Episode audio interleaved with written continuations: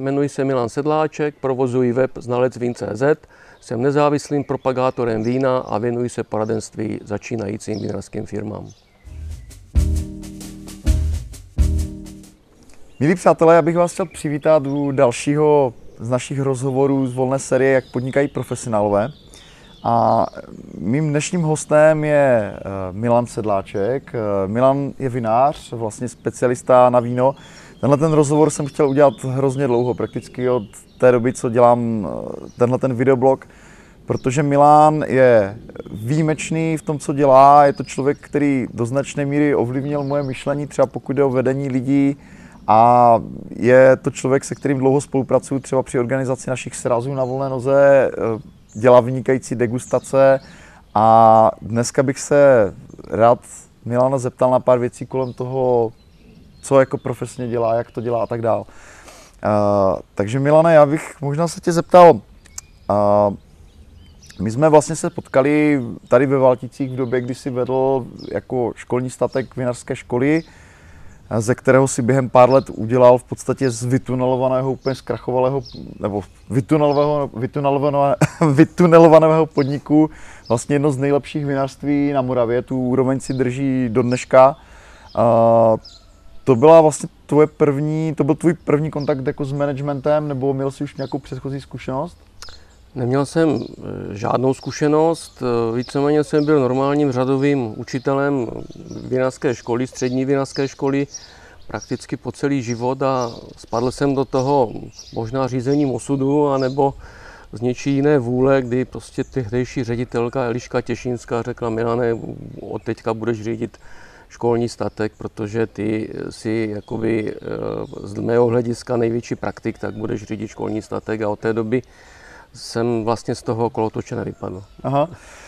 Uh, jako já, když uh, jsem se vlastně tehdy s tebou setkal, tak jaká jsem si vlastně až zpětně uvědomil, že jako si fakt výjimečný manažer, jo? protože vlastně s tou skladbou lidí, kteří tam byli, a jako rozhodně to nebyli lidi, kteří byli nějak výjimečně motivovaní jakoby dělat nějaký vynikající výsledek. Prostě byli to civilkáři, prostě lidi, kteří tam jezdili deset let s traktorem a jakoby v podstatě to pro ně byla rutina, tak si vlastně s tímhle tím týmem lidí jako vlastně vybudoval vinařství, které už pak mělo tendenci expandovat jako do zahraničí, vyvo, vyvezli jste na něco i do Japonska.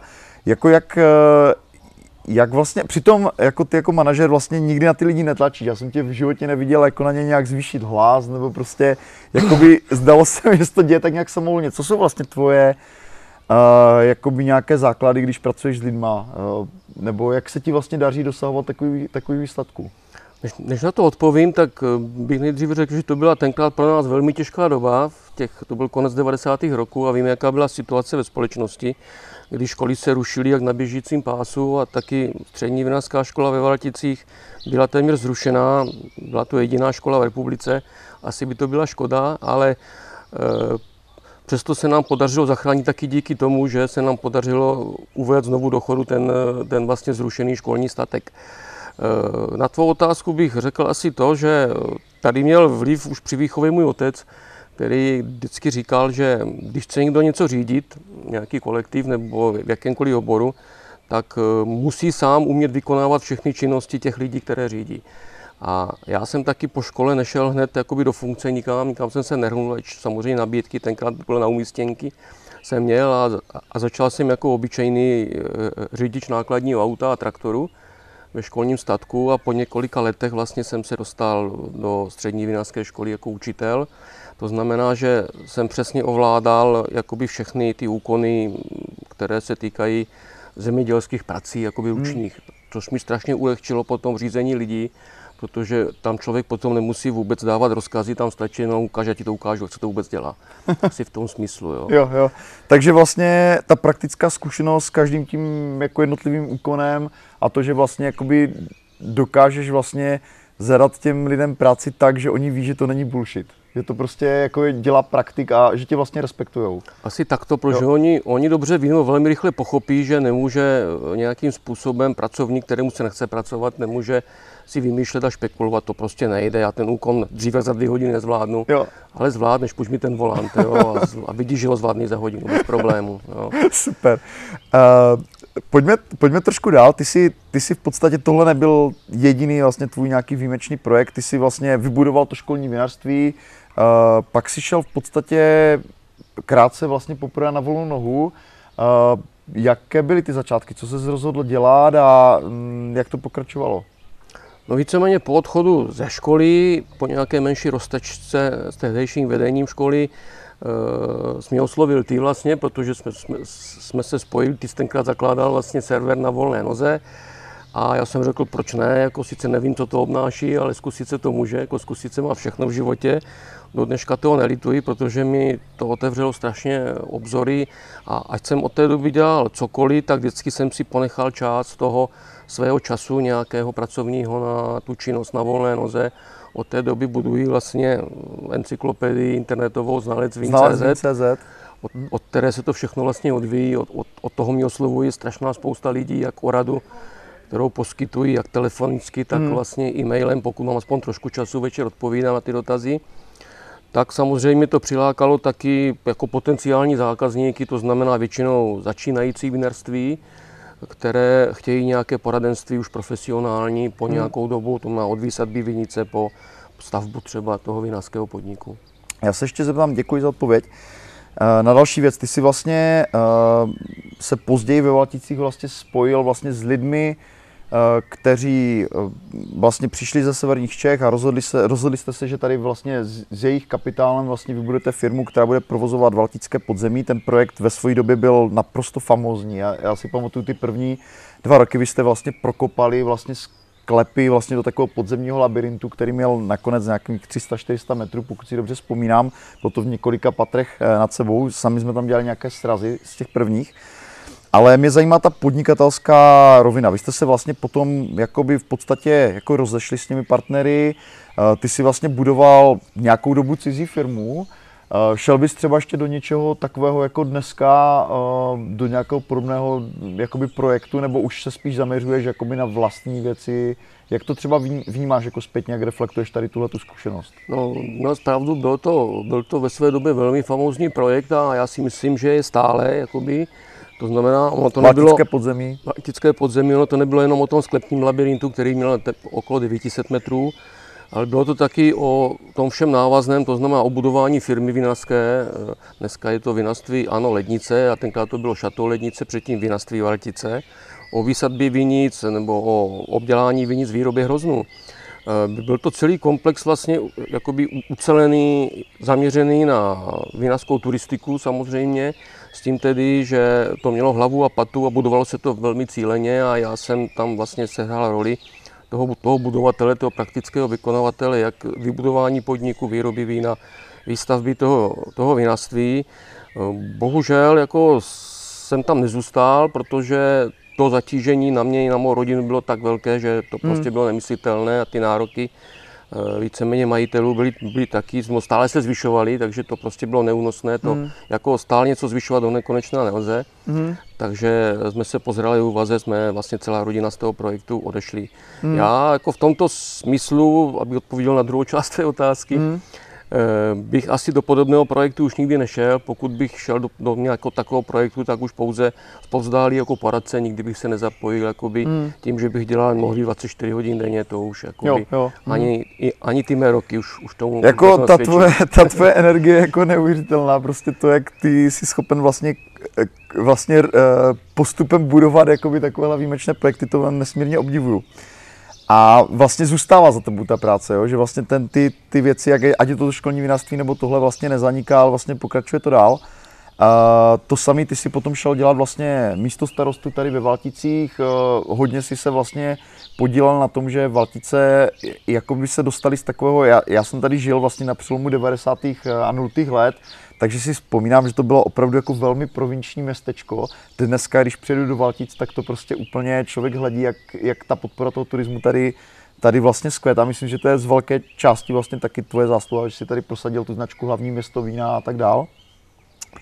Já bych se chtěl eh, teďka více zaměřit na to, co děláš teď. Ty vlastně funguješ jakoby, mm, tvoříš tu encyklopedii, mm, prostě což je spíš takový hobby projekt, ale eh, funguješ zkrátka i jako poradce, pro vinařství, pro vinohrady, co jsou třeba zajímavé projekty, na kterých se spodílel, jak vlastně ta spolupráce vypadá, jak vlastně funguje člověk, který dělá poradce ve vinařství?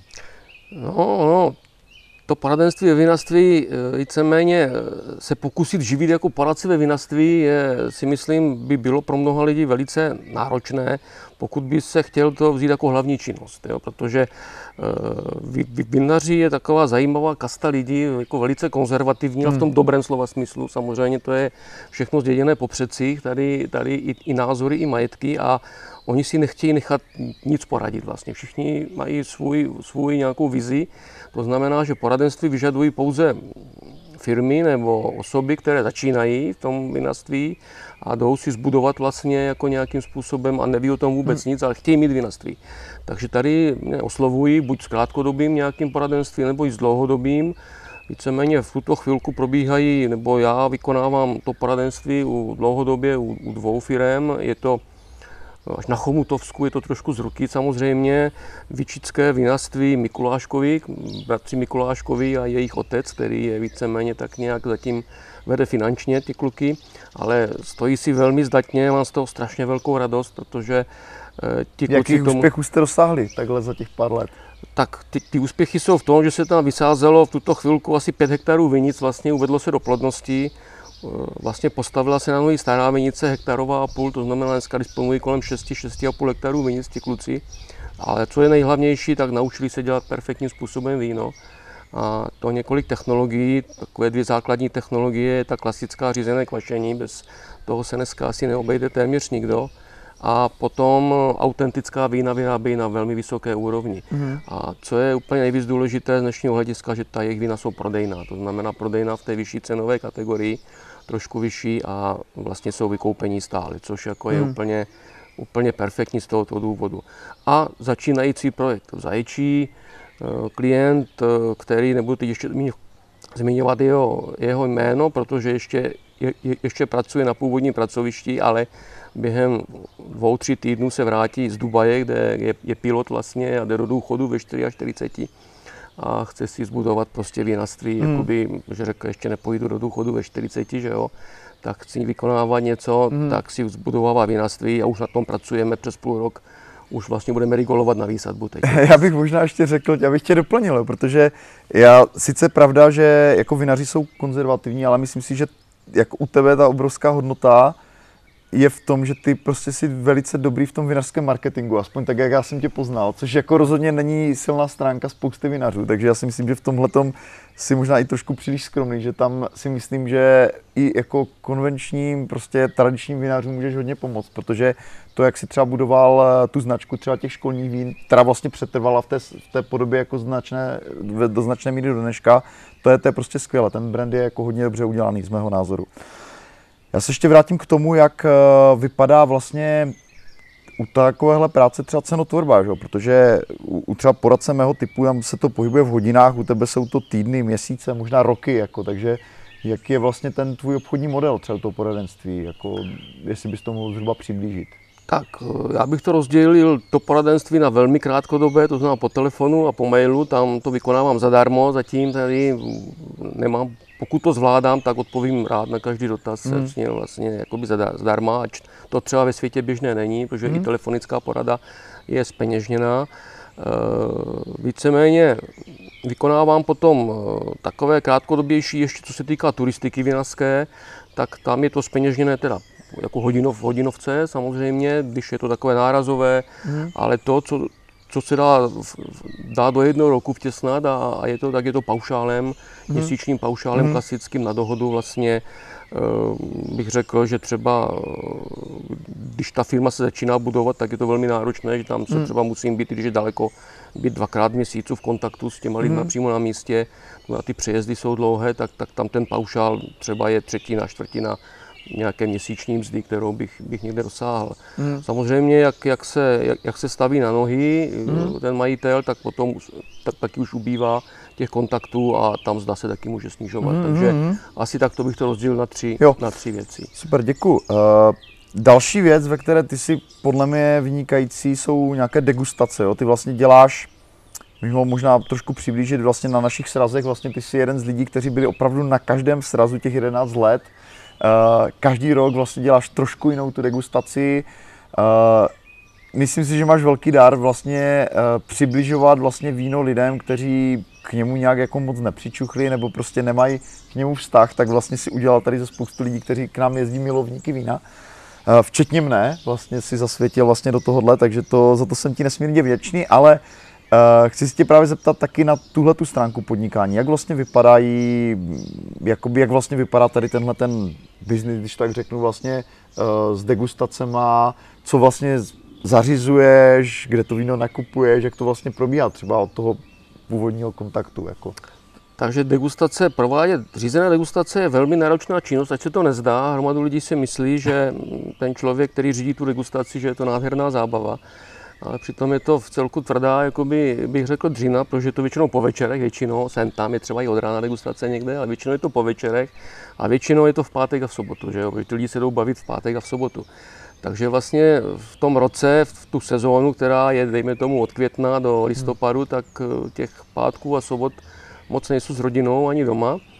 A eh, dalo by se zase rozdělit že přijedu a je tam nachystané víno. To znamená firma, která vyrábí víno, chce, abych tam přijel řídit degustaci. Hmm, to, znamená, to je víno, jeden typ model. To je jako jeden to. typ, víno hmm. je na stole nebo někde v ledničce, ale je určená ta, že já, já nemám kam jít, si můžu poskládat víno nějakým způsobem. Toto je dost náročné, protože samozřejmě optimální je, když si můžu já poskládat tu degustaci tak, aby tam byla celá škála vín, které, které chci a ukázat, jak je to víno víceméně široký sortiment, perfektní.